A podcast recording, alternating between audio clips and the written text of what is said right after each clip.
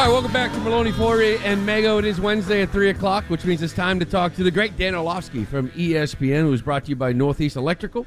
Where pros need pros at needco.com. And joining us on the Harbor One hotline is Dan Orlovsky. Dan, outstanding weekend for you. You were the absolute winner, and admit it, when Jimmy G stepped out of the end zone, you you had to enjoy that. It was amazing. Um, sorry, my, my my wife and kids. My my kids didn't have school on Monday, so they had some friends over sleeping over. They were watching a movie at that, that late at night, and I was outside watching the game, kind of watching tape at the same time. And it happened, and I went running inside, and I was like, "Babe, you got to come outside." And she looked at me like, "What the heck's wrong with you, dude?" And I was like, "You got to come outside." She's like, "What?" I was like, "Jimmy Garoppolo just stepped out of the end zone. I'm not alone." So it was one of those moments, man. Like super funny. Obviously, feel bad for Jimmy. I've been there, all that, but uh, I'm not gonna lie. It's nice to have some kind of company. that was nice, and you obviously having fun with it on Freedom. Twitter uh, as well. All right, let's get to the Patriots because I am curious on how you would judge that game from one Mac Jones. Early on, he made some big runs. There were some big throws. He's pushing it downfield. Then the interceptions and turnovers come into play. How would you look at that game from him? Yeah, sloppy, frustrating, forced. You know, those are the three words I wrote down in, in my notes: sloppy, frustrated, and forced. And the two latter ones are probably the most. You know, you're going to have sloppy games here or there. I, I, haven't seen a ton from Mac. The frustrated and forced are the two that kind of stood out to me. That you know we've kind of intimated on this show a little bit, and and that it, it started to feel that way at moments.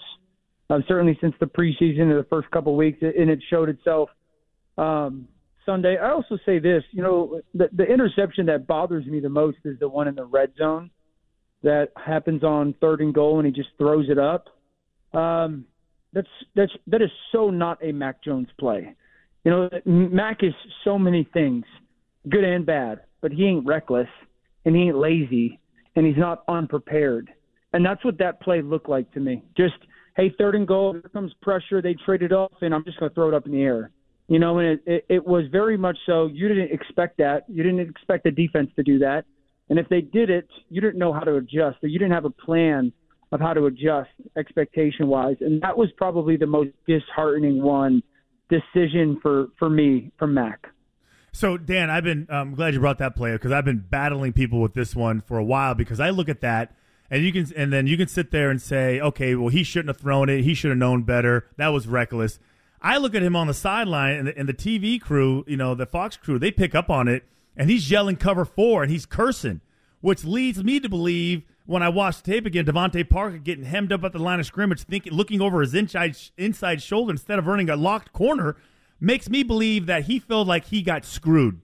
Like they all agreed that they saw the same thing, and then he's the one taking the blame for throwing the route that everyone knew was supposed to be thrown. How do you read it? Do you read it at all that way? Totally. And, and here, and, and my reason, and a lot of my thesis, or, or not thesis, but thoughts on Mac is no one's more prepared than him on that offense. No one is. I, I trust the things that he are, and the, the reality is everyone's got to get on his page, you know, and you got to make sure that you're seeing it the same way. But I trust the things that he is seeing way more than um, the assumption of, of the others. And you know, the defense kind of trades it off coverage wise and that that's where tr- starting to think one thing and another thing happens, and it goes back to this, like Mac, but also like the Patriot offense.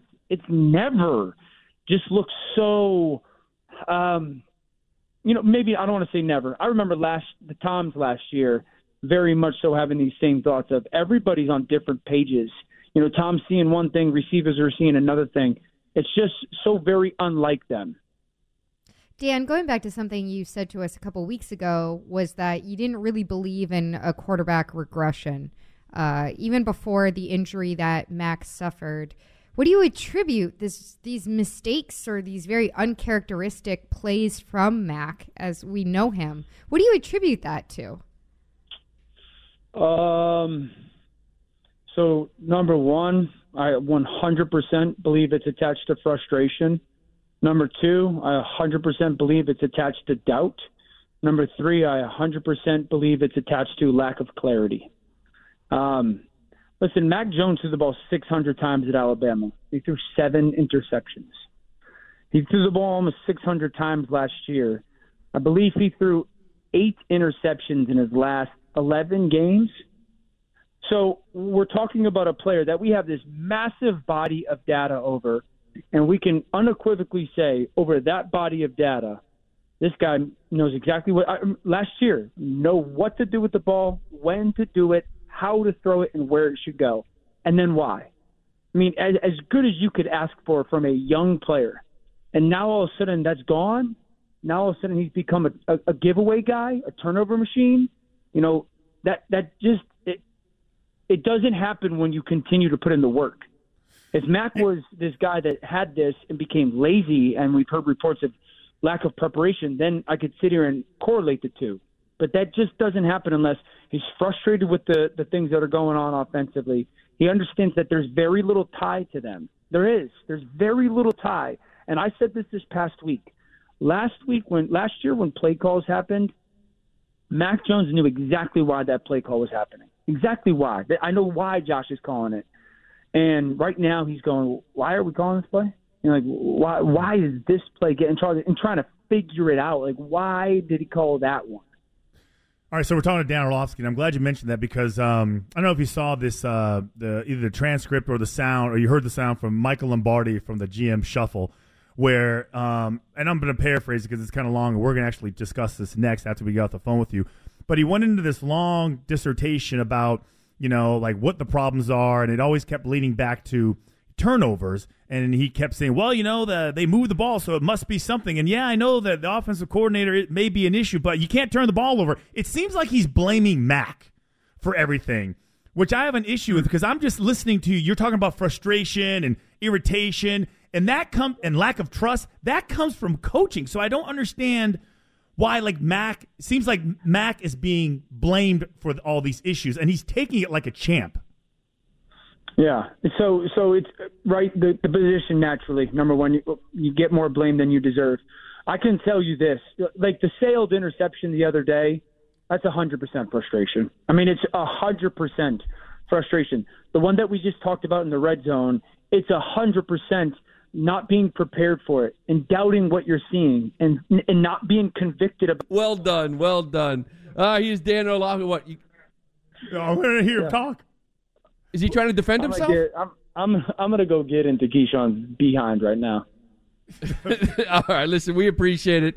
He's Dan Orlovsky. Thanks a lot, man. Appreciate talking to you every single Wednesday. Have a good day. Just remember, guys, the next quarterback in the AFC East that doesn't play for the Jets that Keyshawn says is good will be the first. we appreciate Later, it. Still hope. All right, there it is. Uh, Dan Orlovsky. I like that. Keyshawn's right next to him. Yeah. And he admitted, he's like, yeah, I do. I still think he's better than Brian. they got and Brian always coming up. better. Oh, they have TV coming up together? Uh, yeah, they're on at four o'clock. I feel like uh, you know. I feel like also we have an out of out of context uh, Dan Orlovsky. Just saying. We, really? Anybody else picked up on that? All All right, we might have to visit We'll pick that up during on the it. break. Well, we got All to. We got to. When we come back, we'll the do Lombardi Mike. stuff. Yeah, when we come back, uh, Christian asked a question. Mike Lombardi had some comments to make of what he sees from the New England Patriots, and I don't think you're going to be surprised of who he blames for it. You'll hear it next.